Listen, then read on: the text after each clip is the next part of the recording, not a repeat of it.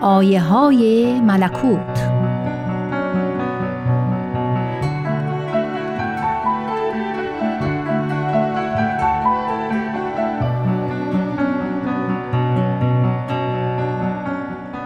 حضرت بهاءالله شارع آیین بهایی می‌فرمایند از برای عمرا هیچ ترازی و هیچ صوبی و هیچ علامتی بهتر از عدل نبوده و نیست. توبا از برای امیری که عالم را به انوار عدل منور نمود و ما بین احزاب به انصاف حکم فرمود. امیری که موفق شد به عدل او از عباد مقربین در کتاب مبین از قلم اعلا مستور و مذکور. مقامش عند الله اعظم و شعنش اعلا و ابها. چه که از عمرا و وزرا و حکام و صاحبان ثروت بسیار مشکل است به فیوزات فیاض حقیقی فائز شوند. به لسان یحتمل ولکن به جنان هیهات هیهات. و اگر نفسی فائز شود او از اعلی الخلق لدى الحق مذکور.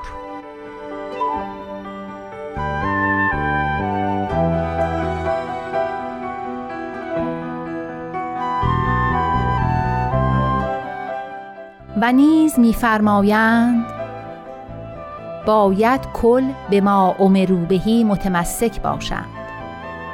در هیچ شأنی از شؤون و هیچ امری از امور از آنچه از قلم اعلا جاری از امانت و دیانت و اسمت و عفت و اعمال و اخلاق غفلت ننمایند کل باید به افق اعلا ناظر باشند و همت در اصلاح و رفع ما تکدر به العباد نمایند.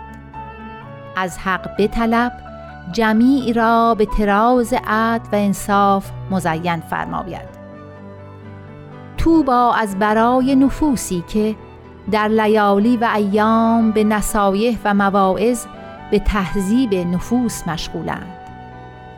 این فقرات باید امام وجوه احباء الهی ذکر شود که مباد نفسی غافل گردد و به امری که لایق ایام الهی نیست. مشغول شود.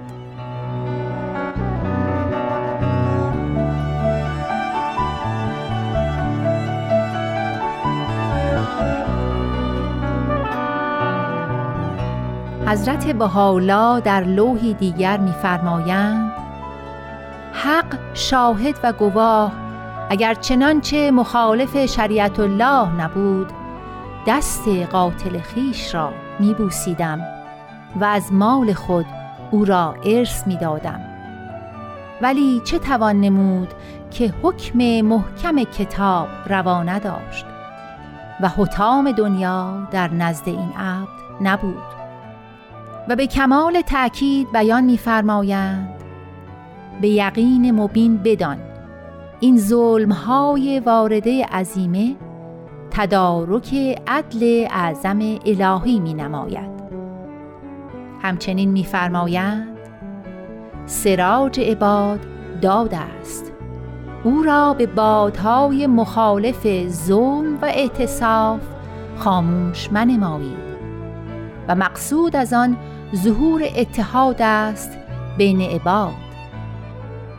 و نیز هیچ نوری به نور عدل معادله نمی نماید آن است سبب نظم عالم و راحت امم. همچنین می‌فرمایند مربی عالم عدل است چه که دارای دو رکن است مجازات و مکافات. و این دو رکن دو چشمند از برای حیات اهل عالم.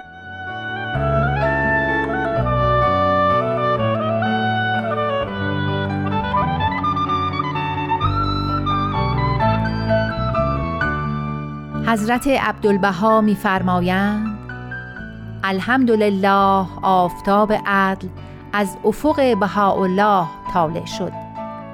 زیرا در الواح بهاءالله اساس عدلی موجود که از اول ابدا تا حال به خاطری خطور ننموده. همچنین میفرمایند خیمه وجود بر ستون عدل قائم نعف و بقای بشر بر عدل است نه